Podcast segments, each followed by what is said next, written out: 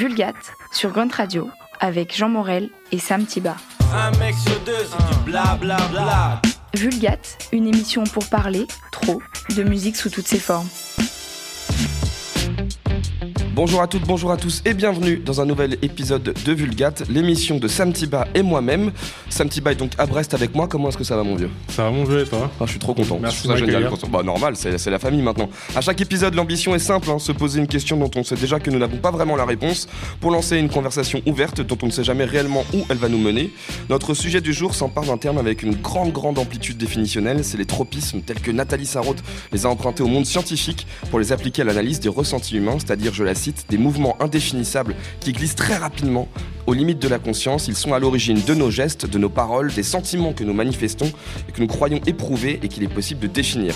Alors appliquée à la musique, cette notion de tropisme, elle pose une question, la question de la création des genres. Comment est-ce que les genres naissent-ils ? Comment est-ce que les genres musicaux naissent ? Sont-ils le fruit d'un certain déterminisme, qu'il soit géographique ou socioculturel ? Les musiciens et les musiciennes sont-ils le produit de leur environnement, comme le rappelait Mac Taylor ? Cette lecture souvent alimentée par la critique musicale qui aime romancer les racines musicales, on voit vraiment les journalistes qui aiment bien être confrontés un peu à une double évolution, c'est-à-dire il y a d'un côté ce côté un peu géographique, de l'autre le côté social qui est toujours employé. Ce qui est intéressant, c'est qu'aujourd'hui on voit vraiment qu'il y a le monde qui change, c'est-à-dire qu'il y a une forme d'uniformisation des outils de composition qui sont aujourd'hui tous numériques, et il y a aussi une globalisation culturelle qui tend à gommer les particularismes musicaux. Et donc c'est notamment ce que souligne un chercheur que je vais citer aussi, qui s'appelle Josh McDermott, qui est un professeur au MIT et qui rappelle justement l'importance des études et des recensements sur ces musiques et ces particularités. Je le cite, il dit « Nous devons accepter et documenter les différentes manières dont les cultures entendent le monde. Les possibilités de le faire diminuent rapidement avec la diffusion de la musique occidentale dans le monde entier. Je pense que nous devons saisir cette occasion pour faire tout ce qui est entre notre pouvoir avant que la fenêtre ne se ferme. » Donc il y a vraiment la peur de l'idée d'une globalisation musicale. Donc la question qu'on va se poser aujourd'hui, c'est: existe-t-il encore des tropismes musicaux à l'heure du Global Dance Floor ? Vulgate sur Grand Radio, l'émission musicale qui s'écoute parler. Bla, bla, bla.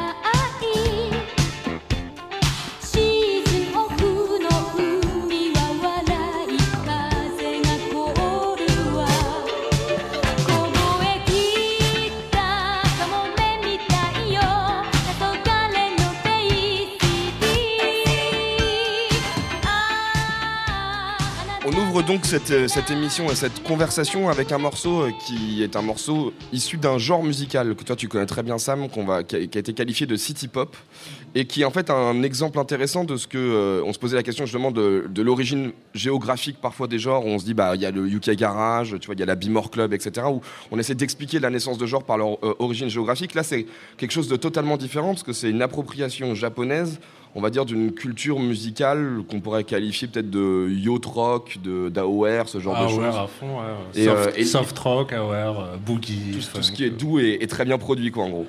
Et là, c'est intéressant parce qu'on voit justement qu'on peut complètement faire un copier-coller et transposer un genre, et on peut complètement s'approprier, parce que dans les années 2010, on a redécouvert la city pop, et c'était vraiment le truc que tout le monde s'arrachait, parce que peut-être qu'on avait aussi trop écouté justement tous les albums classiques de yacht rock et de soft rock du côté américain. Des gens disent shitty pop. Ah ouais, en prononcé en japonais. Ouais. Intéressant. Et ouais, en fait, c'est l'exemple du quand on parle d'un genre, quand on parle de l'histoire d'un genre, souvent on parle de l'histoire de son nom en fait, plutôt que de son histoire vraiment. La naissance d'un genre, au final, c'est la cristallisation à un moment M de l'histoire d'une musique, d'une sorte de point de départ en fait. Ce qui donne les puristes, ce qu'on n'aime pas trop, nous, tu vois, genre la légitimité, le respect aux bases d'un genre. En fait, c'est hyper dû à un moment où quelqu'un a décidé de donner un nom à quelque chose, en fait. Donc c'est le nom qui donne, qui fait naître, en fait.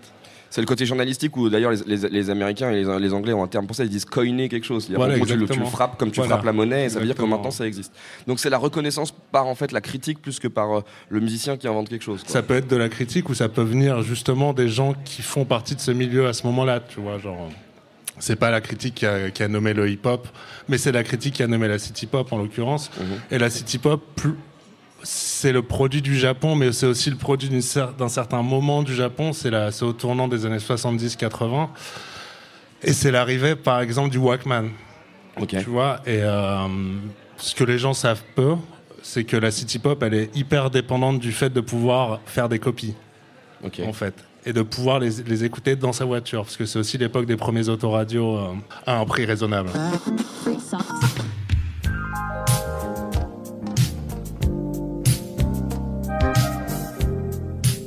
Et donc on l'appelle la city pop parce que littéralement c'est la musique des citadins, en particulier à Tokyo, qui se baladent dans des voitures décapotables et qui écoutent de la musique et qui ont les moyens techniques d'écouter cette musique, tu vois, de se refiler des trucs et tout. D'ailleurs cette esthétique, on la voit même, elle est même utilisée sur les pochettes par exemple. C'est-à-dire qu'ils mettent carrément des images de leur device en disant j'ai un Discman, quoi. Et en fait c'est un sentiment d'appartenance, tu vois, comme aujourd'hui. Enfin, c'est hyper boomer de dire ça, mais Internet, il y a un petit sentiment d'appartenance maintenant. Même si toute l'humanité y était, il y a 15 ans, il y avait un sentiment d'appartenance quand t'étais sur d'obscurs forums à chercher de la musique, tu vois. Là, c'est pareil, en fait. C'est des mecs qui se retrouvent avec les mêmes outils pour écouter la musique.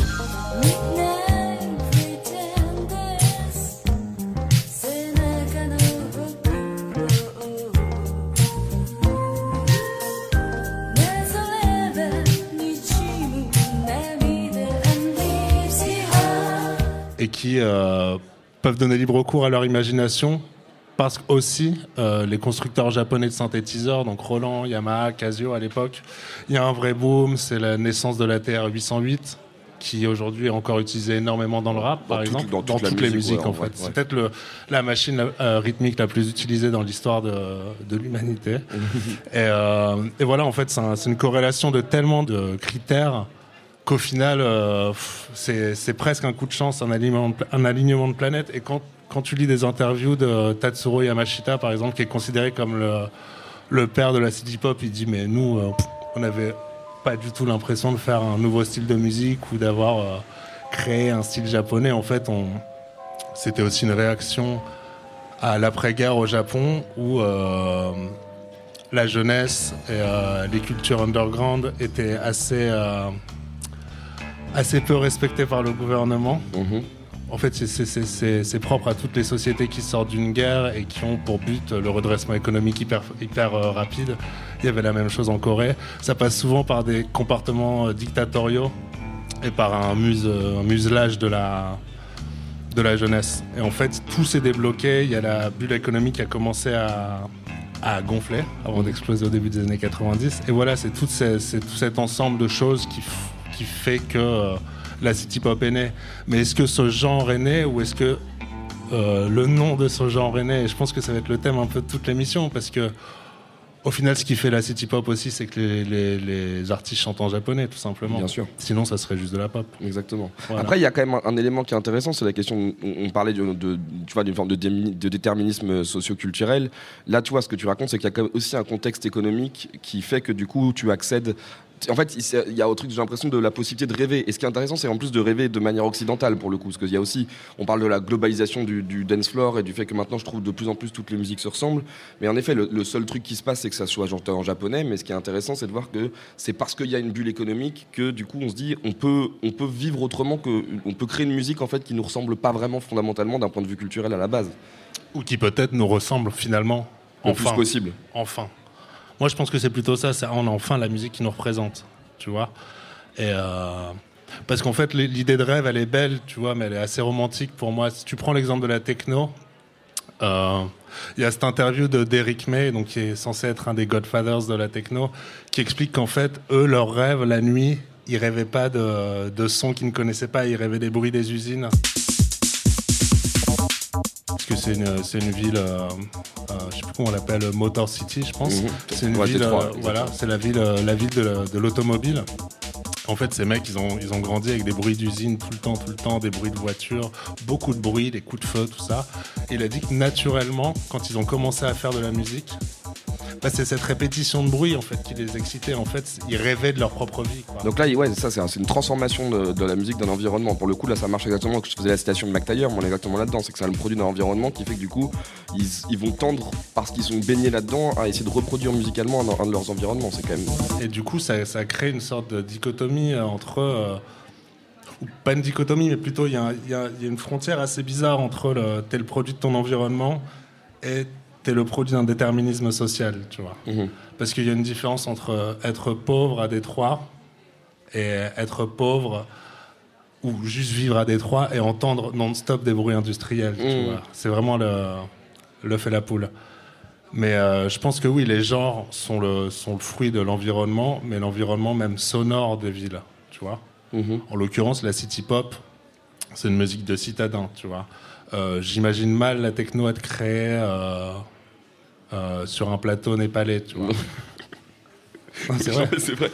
Oui. Enfin, le silence, ça aurait jamais été la bonne source pour créer ce style de musique, tu vois.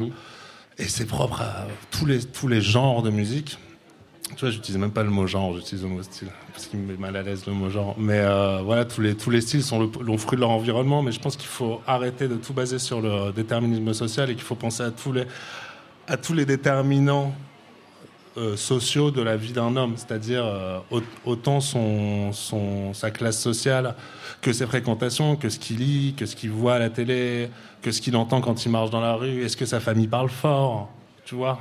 Genre, je pense que c'est des trucs qu'on a peu tendance à considérer quand on parle d'une musique, mais on devrait, je pense. Mais c'est marrant parce que du coup, le chercheur dont je parlais dans l'introduction, le mec du MIT, dans ses recherches, justement, il s'amuse à essayer de comparer. Il fait écouter en fait des registres de musique qui ne sont pas occidentaux et de la musique occidentale au sens large à différents publics. Et on voit justement dans le côté formatage d'une écoute et donc dans le côté déterminé parce que ton oreille est habituée à quelque chose que naturellement les gens n'aiment pas, on va dire le public occidental n'aime pas les dissonances potentiellement de musique qui viennent d'ailleurs. Donc ça veut dire qu'on a même une oreille qui est tellement habituée. Ouais. Et mais du coup, en fait, de ne génère que de la reproduction dans déjà un vase assez clos dans la création d'un genre. C'est-à-dire qu'en gros. Mais ça prend du temps, en fait, pour un humain de s'habituer à des trucs qui. Comme tu dis, on est hyper formaté depuis le clavier bien tempéré de Bach au XVIIe siècle. Donc, c'est-à-dire, pour ceux qui ne savent pas trop ce que c'est ce qui a un peu établi les bases des 12 tons de la musique occidentale. Et qui fait qu'on sait que cet accord-là est consonant et cet accord-là est dissonant, tu vois. Tu mets pas un si avec un ré, des trucs comme ça. Tu mets pas un si avec un fa. Voilà, il y a des règles qui font que nous, en tant qu'occidentaux, on dit « Ah, ça sonne faux », tu vois. Alors que si tu vas voir les musiques indiennes, là, on entre dans le domaine de la microtonalité presque, tu vois. C'est-à-dire que ce que nous, on voit comme des paliers, ils le voient comme une sorte de truc comme ça, tu vois, avec des milliards de possibilités. Ce qui fait que leurs instruments ne sont pas... accordés pareil, ne sont pas accordés tout court, et donc forcément t'écoutes un truc de musique traditionnelle indienne, si tu rajoutes les signatures rythmiques qui sont différentes, ouais, là tu prends conscience que t'es vraiment le produit de ton environnement et que t'as l'oreille formatée par un certain type de musique.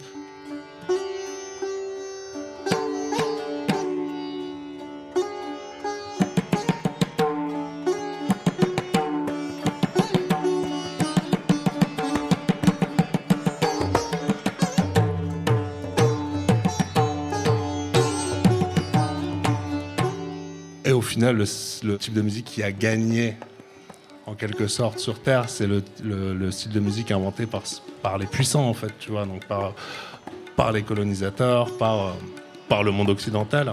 Et bon, moi j'adore ce style, tu vois, mais là je m'ouvre depuis des années à apprécier la fausseté de quelque chose, par exemple, tu vois. Mais c'est difficile, c'est très difficile, quoi.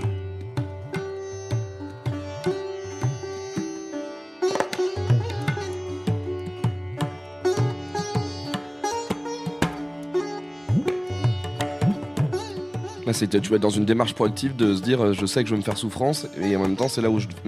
Est-ce que tu arrives à un stade de compréhension ou tu arrives à un stade de l'habitude du coup par rapport à ça? Bon, la compréhension de toute façon c'est beaucoup d'auto-persuasion pour moi, c'est la méthode Quaid, oui j'ai compris alors qu'en fait t'as rien compris, et des fois t'écoutes de la musique et t'écoutes de la musique pour l'écouter, tu n'écoutes pas cette musique, tu te dis pas cette musique est bien, tu te dis ah putain j'ai fait l'effort d'écouter cette musique.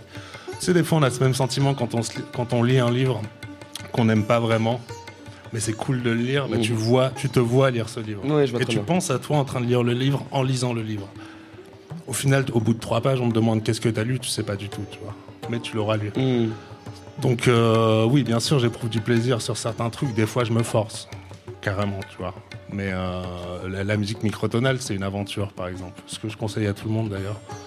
C'est-à-dire qu'en fait, c'est comme si tu te reforçais à faire un contre-solfège. C'est-à-dire que ce qui a été dur, c'est de faire du solfège et finalement, tu te refais mal pour réapprendre des trucs. Il y a la légende du sort du conservatoire à dépêche-toi d'oublier tout ce que tu viens d'apprendre. C'est vrai. Moi, j'ai fait le conservatoire perso dans ma musique aujourd'hui. C'est une base très solide que j'ai, théorique. Mais j'essaie d'aller à l'encontre de tout ce qu'on m'a appris, quoi. Tu parlais de la musique des puissants. Je propose qu'on écoute un tout petit extrait, qui est évidemment un morceau que tout le monde connaît, mais qui va nous permettre de rebondir un peu sur ce côté justement uniformisation de la musique, alors que c'est pourtant, on va dire aujourd'hui la musique la plus importante et la plus mondiale. On va parler des Afrobeats notamment. On écoute un petit extrait de Burna Boy parce que justement il est assez symbolique de ça, et on en parle juste après.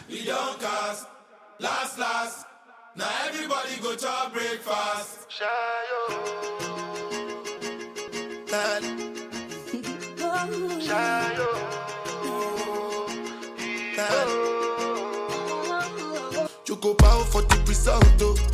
Nothing to discuss, oh. Cause I did win by default and without any doubt, oh. I'm a me happy adult, oh. I no go feed the girl, I no go feed the girl insult, oh. I'm a mind that's you the talk, oh. I put my life into my job and I know I'm in trouble. She manipulate my love, oh. I know holy and I know that get both like the Baba Frayo.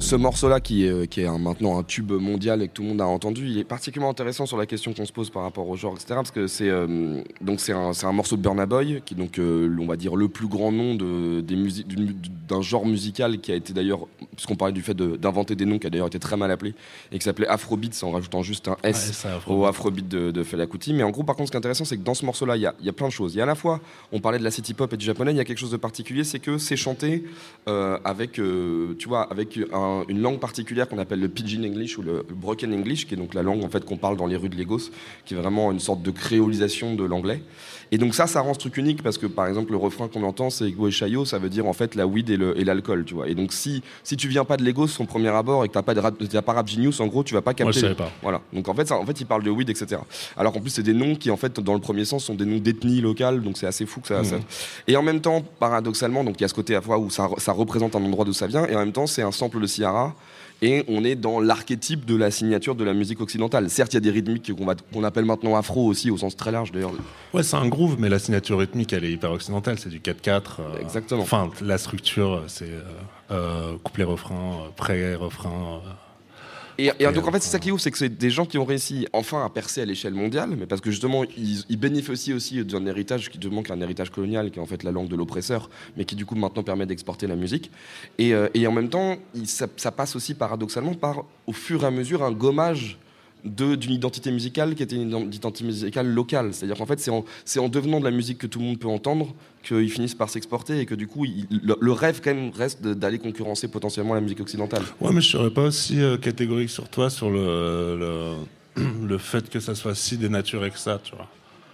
Au final, c'est produit à l'occidental maintenant, donc en termes de qualité de son, les outils qui sont utilisés, la simplification des signatures rythmiques.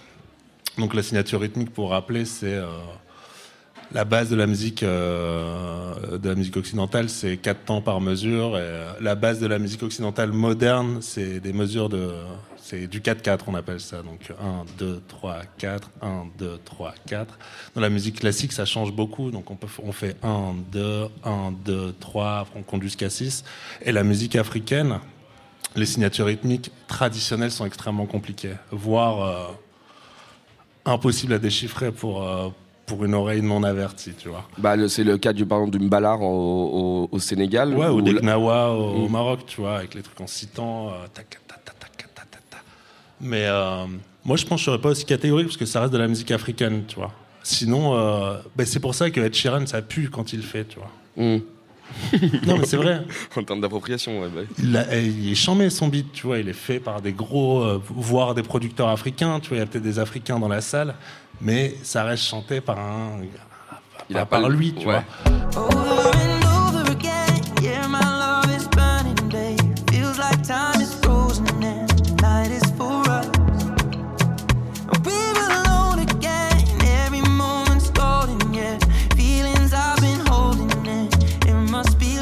Et je pense que ça, il ne faut pas l'oublier, tu vois, qu'on se dise, oui, les Africains, ils se sont adaptés aux standards occidentaux et tout, Non, ils ont compris comment on faisait pour faire de l'argent avec la musique. Putain, ça fait des décennies qu'ils se font pomper. Donc, putain, merci, bravo. Mais est-ce que du coup, toi, tu vois pas du tout la possibilité, du coup, à force de voir dans cette possibilité d'exporter la musique, du coup, de la rendre commerciale, au sens pas du tout collégien du terme, mais d'en faire un business, tu vois pas la potentialité que ça puisse justement effacer et gommer les diversités musicales qu'il y avait auparavant. C'est-à-dire que du coup, moi, je me mets dans la tête de n'importe quel gamin qui commence aujourd'hui à Lagos. Et tu vois, il a réussi à s'acheter un ordinateur, boum, il craque un logiciel, il se dit je vais faire des prods, je vais vivre de la musique, il va viser à travailler avec Drake, et donc du coup il va plutôt tendre à faire cette musique-là que se dire je vais partir dans mon... Ouais, mais je suis assez optimiste sur la sauvegarde des grooves nationaux, tu vois. Quoi qu'il arrive, il aura... Les AOP, AOP musicales. Ouais, c'est l'appellation d'origine protégée du groove... de l'Afrique de l'Ouest, tu vois. Parce que cette musique dont on parle, c'est pas que le Nigeria, c'est aussi le Ghana. Beaucoup, ouais. Beaucoup le Ghana, d'ailleurs. Mais quand même, ces gens vont grandir dans un pays où ils baigneront. Quand tu vas à Lagos, t'es allé, j'imagine qu'il n'y a pas que de l'afrobeat 100% du temps partout, dans tous les trucs. C'est très présent, mais il reste de la musique traditionnelle, tu vois. Un coin de rue, un truc comme ça. Comme nous, on peut voir de la musette. J'ai pas vu comment ça a infusé dans ma musique, tu vois. Mais ça aurait pu. Là, je pense que tu mets de côté tout l'environnement qu'il y a autour de ces enfants qui vont peut-être se mettre à produire sur Ableton Live des trucs assez formatés, mais ils auront un groove que nous, on n'a pas, tu vois. Mais que moi, je peux très bien copier. Hein. Bien sûr. Je peux te le refaire, le morceau, tu vois. Mais c'est pas moi. Donc, bah, tu vas te retrouver en syndrome Ed Sheeran où tu sens qu'en fait, t'es pas dans... ça va pas se retrouver, ça va pas fonctionner. Ah bah, ça fonctionne, hein, mon pote. Le cum, il est premier de tous les tops, ouais, tu vois. Donc moi, je pense que le problème, il est plutôt de l'autre côté. C'est plutôt dans la réception qu'en a l'Occident, tu vois. Il va falloir qu'ils arrivent à faire la part des choses entre un... Et je te parle pas de purisme, tu vois. Ça peut très bien être fait par un mec à Bruxelles. Mais à un moment, faut choisir les bons trucs quand t'écoutes un style, tu vois. Je pense que c'est plutôt ça, le problème. C'est plutôt que des mecs pas d'Afrique ou des mecs qui viennent pas du tout de là fasse un tube et que ça devienne la nouvelle base du genre. C'est ça qui est dangereux, tu vois. Si ce Ed Sheeran, putain, le pauvre... C'est pas grave, il nous écoutera jamais. Je pense qu'il n'est pas une balle perdue.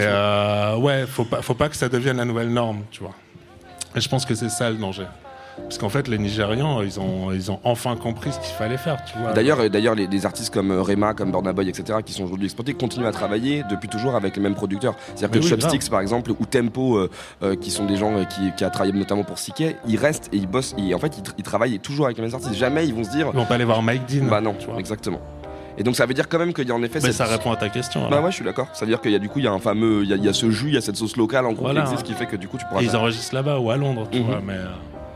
Et puis garde même ce côté justement du souffle parfois des trucs d'enregistrement sur lesquels ils ont bossé depuis le début. Burna Boy, il a vraiment cette logique de...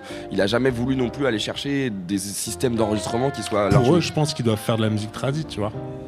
Ah, mais en quelque sorte. Bah évidemment. Bah d'ailleurs, en fait, quand t'écoutes Burna Boy, même ne serait-ce que l'amour qu'il a de la citation et des samples, tu vois, quand il va chercher des rythmes qui sont celles de Magic System, 4 fois par morceau, t'as une référence à Fela Kuti, etc. Donc il n'arrête pas de citer son propre héritage. Voilà. Donc lui, c'est ça, bien sûr, mais c'est un étendard. Et d'ailleurs, même quand il a reçu un Grammy, tout le discours qu'il envoie, c'est un discours genre, je l'ai fait, en fait. Je suis là, c'est moi qui suis chez vous, mais il revendique pas un truc d'assimilation du tout. Voilà, tu vois. C'est ça. Ah, ça, je suis d'accord. Ouais. Et les Nigérians, en fait, il y a aussi un effet de loupe. C'est énorme, quoi. Mais le Nigeria, il y a quoi ? Il y a 250, 300 millions d'habitants. Mmh. Donc il y a déjà cette force. Ils font les refrains en anglais. Ils ont compris qu'il y avait des formats courts qui marchaient mieux que d'autres. Ils ont envahi TikTok. Mmh. D'ailleurs, il y a des artistes ghanéens qui se plaignent que la radio nigériane ne diffuse pas assez leur musique, tu vois. En même temps, cette rivalité, elle a toujours été historique. Depuis le high life et l'afrobeat. Ouais, voilà, exactement. Mais pourquoi à ce moment-là, l'Afrique du Sud, avec la Mapiano, ouais, c'est intéressant. Ouais, la com, le com, je sais pas comment on dit, G-com, le Kwaito, tout ça, c'est des groupes qui n'ont pas traversé les frontières, tu vois. Alors qu'ils étaient là il y a longtemps. Moi, je me souviens en 2010, on jouait des trucs de Kwaito, tu vois, en DJ set, c'était trop cool.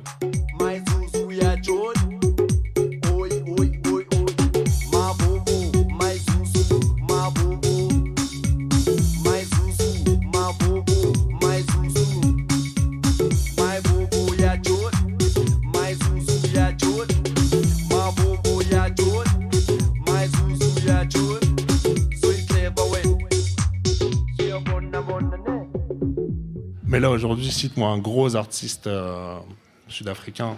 Bah on a eu des épiphénomènes et des trucs dont on se rappelle comme des miracles. DJ Moujava, tu vois.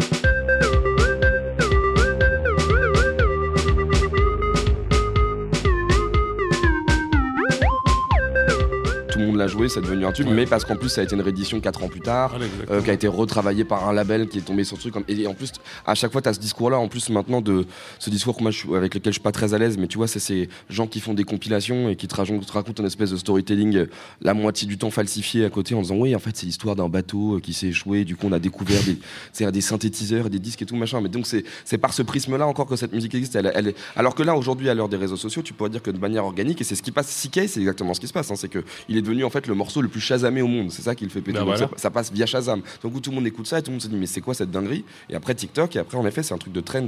Et c'est exactement la même chose par exemple avec la Jersey en ce moment qui est aussi associée à des trends de TikTok et de réseau quoi.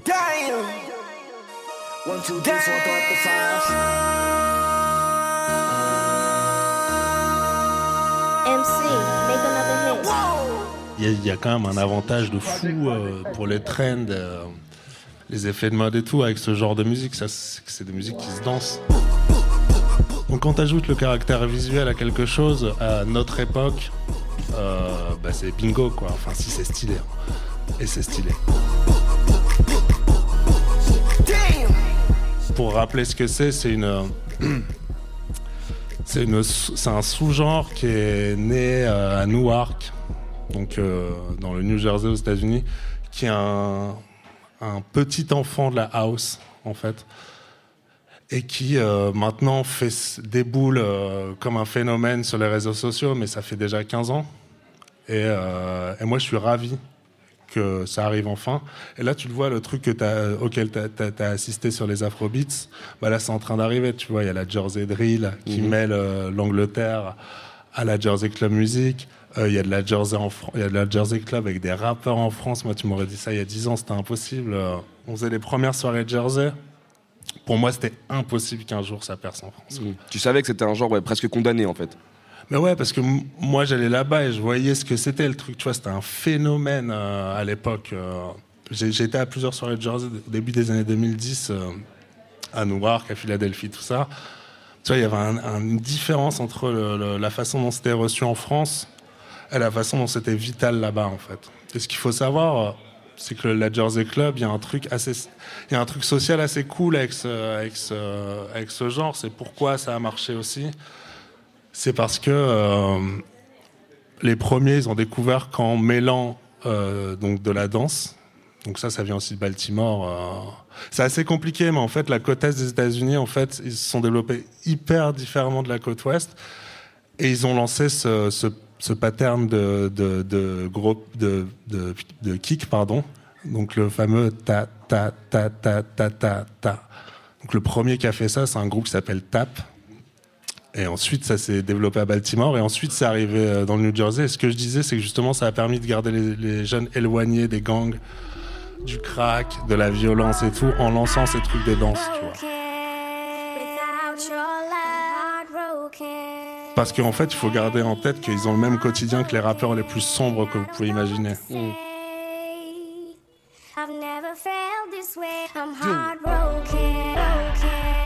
C'est ça leur vie, en fait. Et le côté solaire de cette danse, le côté partage, le côté collaboratif de la musique, ça avait tout pour marcher, mais ça ne marchait pas jusqu'à Vibe par Cookie Kawaii il y a 2 ans. Qui a relancé le phénomène sur TikTok.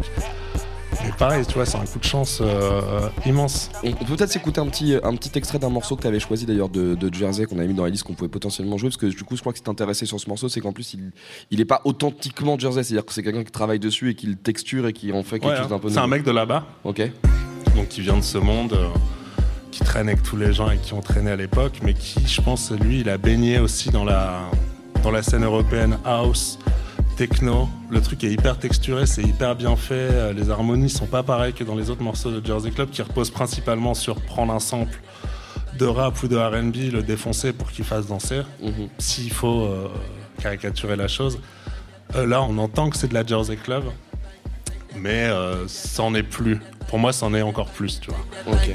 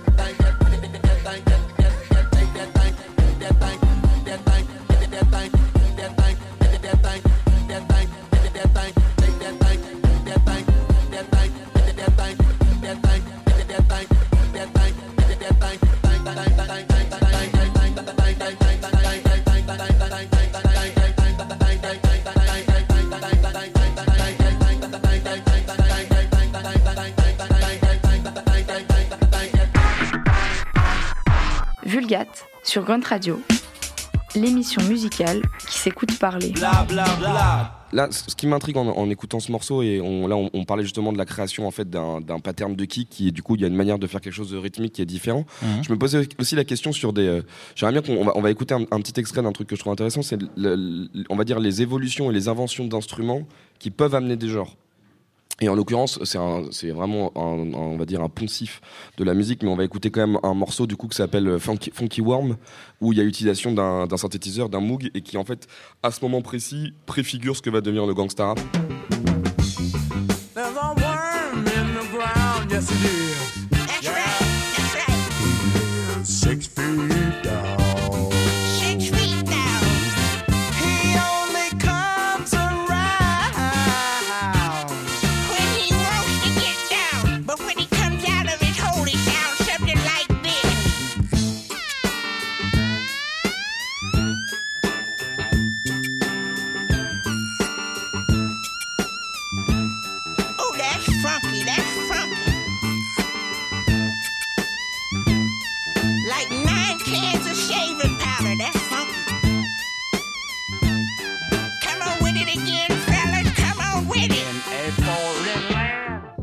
Donc j'ai dit gangsta, mais c'est évidemment la G-Funk que je me rattrape sur ce que je viens de dire. Mais en gros, là, c'est juste avec ce synthé-là que vous entendez, c'est comme si on entendait tous les sons potentiellement de Snoop et de toute la clique en gros du rap de la côte ouest.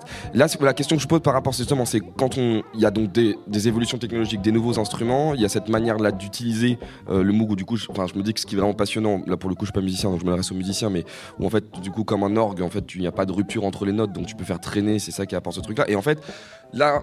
c'est juste en écoutant ça, tu penses que des producteurs comme Dre, etc., se disent ce truc-là, en fait, c'est le son qu'on a envie d'utiliser, quoi, cette manière de faire de la musique. Et là, pour le coup, c'est vraiment un genre qui naît de ce moment de création musicale pure et dure, en fait. Bah, le truc dont tu parles, c'est marrant, c'est le portamento ou le glide. C'est-à-dire qu'au lieu que ça fasse ta-ta-ta, ça va faire ta. Ce qui était possible uniquement sur pas sur des pianos, en fait. Tu vois, c'était possible sur les cordes, sur certains instruments avant. Et encore, le trombone, c'est possible. Mm-hmm. Je pense que ça va être le seul où il y a vraiment...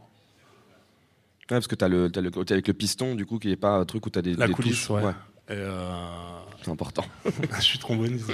C'est vrai ? Ouais. Putain, j'apprends des trucs dans cette émission, c'est génial. Et du coup, c'était quoi ta question ? Désolé. Bah c'est que là, du coup, il y a une nouvelle possibilité de faire de la musique, comme tu dis, que c'est ça glide. Et qui donne l'envie de créer un style. Ouais, mais est-ce que ça te donne l'envie de créer un style ou est-ce que ça te donne envie de faire un morceau en utilisant ce que tu viens d'entendre et après ça plaît à quelqu'un, il y a ce quelqu'un qui fait un morceau aussi, qui fait écouter ce morceau à un autre quelqu'un, qui va le jouer à la radio. Est-ce que t'as envie de créer un style ou est-ce que tu fais juste un morceau qui peut-être va donner naissance à quelque chose, tu vois ? Je pense que créer un style, quand la volonté elle est consciente, je trouve ça un peu nul. Tu vois, trouve-moi un genre de musique où le cum s'est dit vas-y je fais ci, je fais ça, ça va être ça. Bah l'ambiance avec Brian Eno, non ?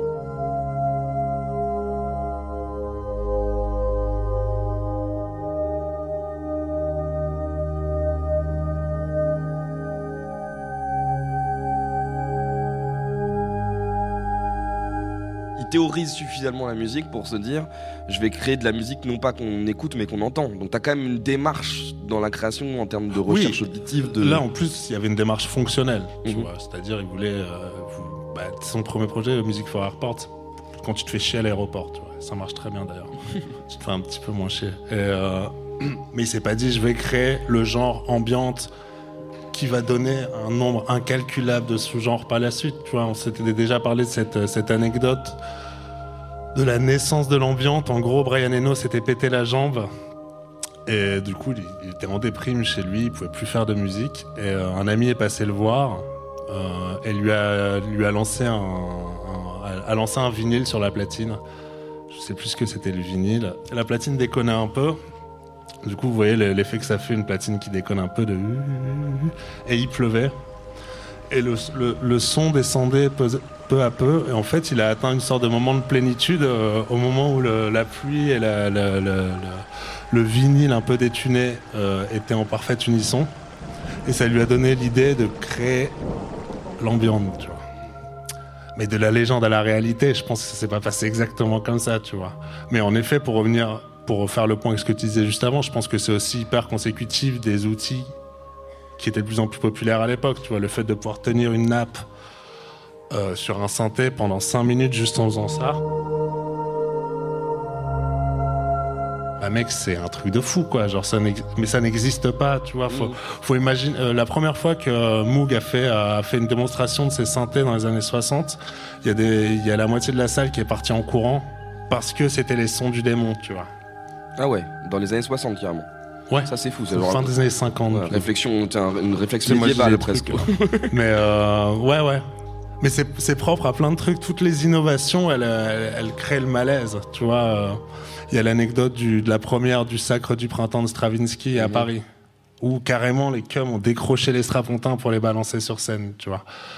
Donc, pour revenir à ça, je pense que je me suis éloigné du sujet. Non, parce que du coup, moi, ça me bat... Parce qu'en fait, je me pose une question, et là, je vais la poser de manière très naïve, parce que je me dis, il y a des moments où tu t'es retrouvé quand même devant l'équivalent d'une feuille blanche, c'est-à-dire, j'ai envie de composer quelque chose, etc. Ouais. Est-ce que, en tant que musicien, est-ce que tu penses qu'il y a des gens qui... Tu vois, un peu comme Brian Eno, où tu sens qu'il a beaucoup réfléchi à sa manière de faire de la musique, est-ce qu'il y a la possibilité et l'opportunité de dire, je vais tenter d'inventer quelque chose de nouveau, je vais tenter de m'aventurer sur quelque chose qui peut devenir... Parce qu'en fait, comme une fois... je pense qu'il y a la volonté de faire un truc nouveau, tu vois, quand la house naît ou que la techno naît, ils ont envie de faire un truc nouveau, ils en ont marre de la disco et la techno, ils en ont marre de la house, tu vois. Donc c'est un peu chasser l'ancêtre à chaque fois. Et je pense que c'est pas mal ça, c'est une envie de renouveau et aussi une envie de rupture avec un passé un peu trop pesant et redondant. La house, quand elle naît, c'est parce que la jeunesse blanche des grandes villes américaines a déserté les centres-villes et que les clubs qui sont en galère, ils ont plus le choix. Maintenant, ils doivent laisser rentrer les noirs et les homosexuels. Et ça donne la house. C'est caricatural, mais c'est ça, tu vois, ça donne la house, tu vois.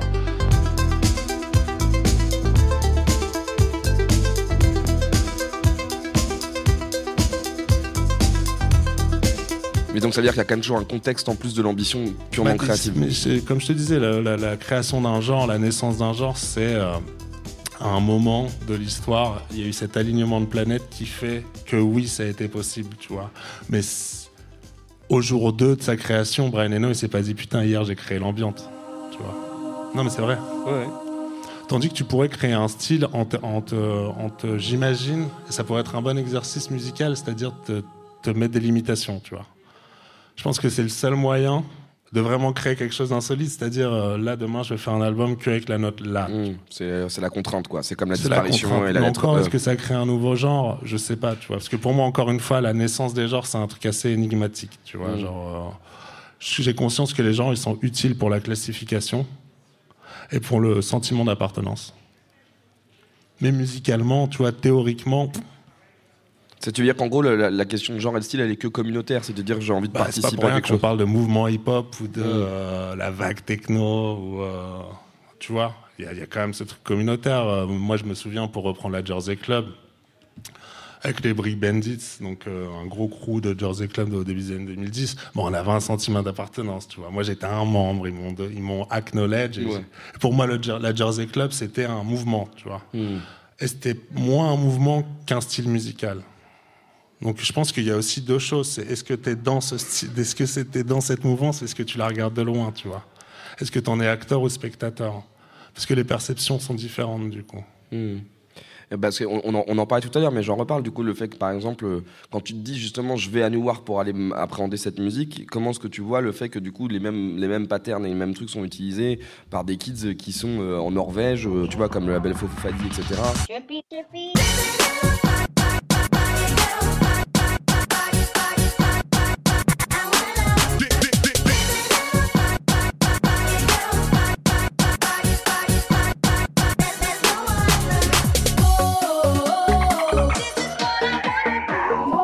Moi, ça m'a fait chier, clairement. Mais là, il y avait un truc qui... Puisque c'est norvégien dont tu parles. C'était mes potes aussi, tu vois. Quand tu prends Cashmere Cat, on en parlait beaucoup ensemble. On respectait beaucoup la Jersey Club. Et l'autre norvégien dont tu parles, Lido, qui était le meilleur ami de Cashmere Cat avant, lui, clairement, il a fait son beurre sur un style où les mecs qui en faisaient, ils galèrent tellement, mec. Mais laisse tomber, quoi. C'est sombre, Newark. C'est sombre.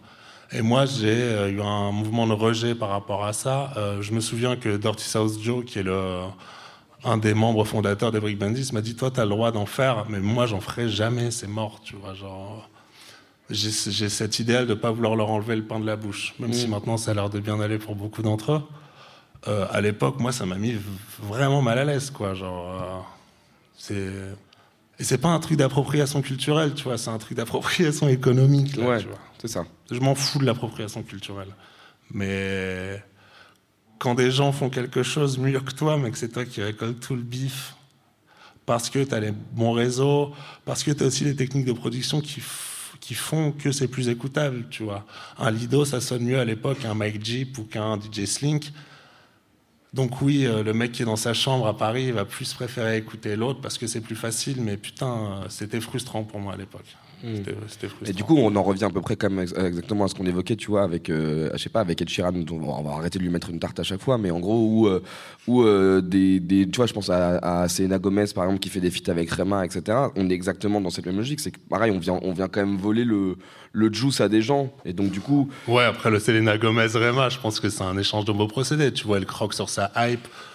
Lui, il va être écouté par des milliards de meufs de 12 ans à Calabasas. Ouais, mais tu te retrouves quand même avec la même logique, c'est que du coup, c'est ce morceau-là qui pète le plus. Ah, mais ouais, mais bon, ça, c'est la musique, mec. Hein. Non, mais c'est vrai, tu vois, c'est comme la musique classique. Tu demandes à quelqu'un de te citer 3 morceaux de musique classique, il y a 90% de chances, déjà, qu'ils connaissent pas le nom et qu'ils te chantent la lettre à Élise. Non, mais voilà. Et c'est très bien, tu vois, genre, ça tue la lettre à Élise.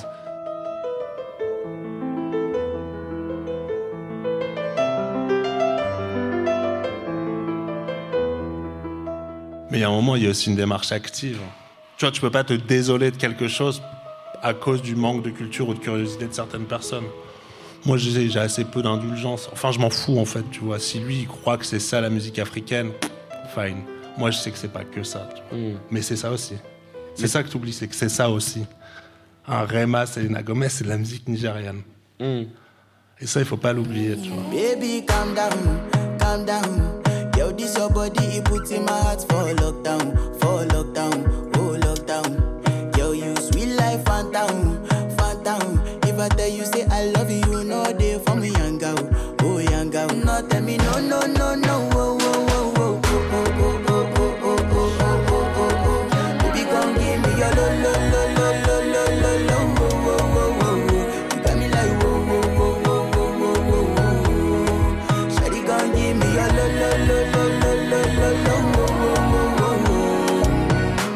Justement, j'ai l'impression qu'en fait, en plus, c'est toute une nouvelle génération de rappeurs et de musiciens avec lesquels tu bosses en ce moment, qui sont eux en proie justement à cette question de. On a l'impression que du coup, et c'est le travail journaliste, que tout le monde veut absolument donner des nouveaux noms à ce qui est en train de se passer. Donc, on a envoyé le terme de, tu vois, de digicore, de glitchcore, on a parlé d'hyperpop, on a parlé. Et en fait, c'est juste une nébuleuse d'artistes qui sont en train d'essayer d'expérimenter des sons électroniques et qui en plus ont toujours existé aussi d'une certaine manière. Et moi, quand j'en parle avec eux, on sent qu'ils sont mal à l'aise à l'idée qu'on essaye justement. Tu vois, de trouver un blaze comme s'ils étaient en train d'inventer quelque chose. Il y a un truc de genre, j'ai pas envie de cette reconnaissance journalistique. D'ailleurs, la preuve, c'est qu'ils ne parlent plus aux journalistes. Ils ont même plus envie d'être interviewés, ils ont plus envie. Et ça, c'est étonnant parce qu'on parlait quand même du coup de la nécessité d'avoir une critique qui permet quand même du coup de créer un peu une histoire musicale en mettant des noms sur des genres. Ouais, et mais c'est plus les journalistes qui font ce taf, quoi. Mais c'est qui pour toi, du coup, c'est les artistes eux-mêmes ? Bah non, ce taf, il est plus fait, tu vois. Les dynamiques, elles sont différentes. Je pense que justement les nouveaux journalistes, c'est les commentaires YouTube et Instagram, tu vois. C'est à partir du moment où il y a un petit gars de 12 ans qui voit que dans 50 commentaires, il y a des mecs qui disent « Ah, j'adore l'hyperpop ». Bah voilà, c'est de l'hyperpop. Non, mais c'est vrai. Ouais, ok. Et moi, je suis largué avec tous les nouveaux styles, tu vois. Je suis avec eux en stud, ils me disent « Non, aujourd'hui, on va faire de la rage ». Du coup, je vais sur Wikipédia, je tape « rage ». Je vois qu'en fait, c'est du rap fait par 3 artistes. Avec une certaine énergie supplémentaire et tout. Je pense que déjà c'est cute que des petits gars créent des styles. Moi je me souviens avec Club Cheval, on voulait faire du néo R&B, ça se tape la honte. Mais on était bien, tu vois, on était contents, on avait un sentiment d'appartenance, on était 4 dans notre mouvement. Mais je pense que ça aide aussi à se motiver, à avoir la sensation de faire partie d'un truc et surtout à cracher dans une certaine mesure sur un passé qui est trop lourd. Et putain, ça fait du bien, tu vois. Moi, ça fait 10 piges, je vais en stud avec des rappeurs. Là, c'est cool, c'est la première période où les gens ils me disent « Non, moi, j'ai envie d'écouter des trucs sans drum. Fais-moi écouter les trucs les plus chelous de ton ordi. » C'est génial. Mais est-ce que c'est pas une conséquence potentiellement de ça ? C'est-à-dire qu'en fait, comme il y a eu une forme de démocratisation de la possibilité d'appeler ce que t'entends avec tes propres noms, etc., ça, peut-être que justement parce que les rappeurs eux-mêmes, les artistes lisent les commentaires et qu'ils se rendent compte que le nouveau jeu, c'est d'essayer de trouver un blaze à la musique qu'ils font, ça les met davantage dans un élan de se dire, mais du coup, je vais faire le truc le plus barré possible. Comme ça, peut-être qu'on va me donner un, tu vois, on va me donner peut-être un nom de genre. Ce qui serait une très bonne technique. Parce que du coup, parce qu'il y a peu de chances que ça marche, mais si ça marche, ça marche. Parce que ça peut, tu vois, si on enlève justement les journalistes qui étaient les gens qui nommaient de l'équation et que c'est que, en gros, on va dire du recensement de data, hein, de nombre de fois où un nom est revenu, tu peux te dire que du coup, soit tu décides de t'embarquer en disant j'ai envie de t'en laisser ça aussi, en disant genre, viens, j'essaie à chaque fois de créer des nouveaux nuages de tags où on va devoir donner un nom à la musique parce que j'allais tellement barré que je la fais, quoi. Ça, je pense que c'est passionnant pour une génération entière, en fait. Quitte à ce que ça soit trop et que pour le bien-être de l'innovation. Ça soit nul, tu vois. Il y a toujours ce truc, et moi je me base vraiment sur mes expériences personnelles. Il y a pas mal de trucs en ce moment où moi, d'un point de vue de méga boomer, de grand-père que je suis, je me dis, on flirte avec le mauvais goût, hein, quand même. Bah ouais, mais parce qu'on est construit pareil, comme tel. Chaque truc est pareil. Dans 2 ans, rendez-vous dans 2 ans, est-ce que t'en penses la même chose ? Ah bah ça prend 2 semaines en fait. Peut-être maintenant. Que oui, peut-être que non, tu vois. Maintenant je suis en train d'aimer le Rodens alors que c'était vraiment le truc où je me disais que pour rien au monde je voulais en écouter dans ma life et je trouve que c'est le truc le plus chouette du monde, parce qu'on a mis un rappeur dessus, ce qui est quand même improbable. Voilà, je pense que le genre ça sert surtout à, pour moi on n'est pas encore à la conclusion là, si. On y est presque. Ok, allez, vas-y. Si je pense que les genres, c'est juste on devrait l'appeler des tags maintenant, tu vois. Ouais. C'est juste un outil de recherche. Ouais. C'est un outil de recherche et de classification. Et d'appartenance. Si... Ça, en fait, ça va permettre sa tête dans tes algos. Plus tu rentres de nuages de tags différents dans tes algos Spotify, plus tu vas avoir potentiellement des recommandations qui vont être... Puis dans un monde merveilleux où tu vas sur YouTube, tu tapes hyper pop, t'as l'impression qu'il n'y a que 4 artistes. En fait, tu découvres qu'il y en a 4000. Mais c'est ça. Ouais. C'est ça. En fait, et même potentiellement des musiques qui n'ont rien à voir, des gens qui sont amusés à auto-coiner aussi leur propre genre, et du coup, en fait, ça n'a rien à voir avec ce qu'il fait à côté. Mais oui, il y a des styles qui naissent toutes les semaines, je pense, vraiment. Et voilà. Bah voilà. Je crois qu'on n'a encore pas répondu à une question, parce que c'était quand même l'objectif de cette émission. Moi, je pense que pour terminer, on peut même aller pousser le vice. On parlait justement de musique qui permettent de se faire chier. Je pense qu'on peut, tu vois, terminer avec Music for Airports, comme ça, on laisse les gens sur de l'ambiance. On aurait dû la mettre pendant l'émission. On aurait en bed.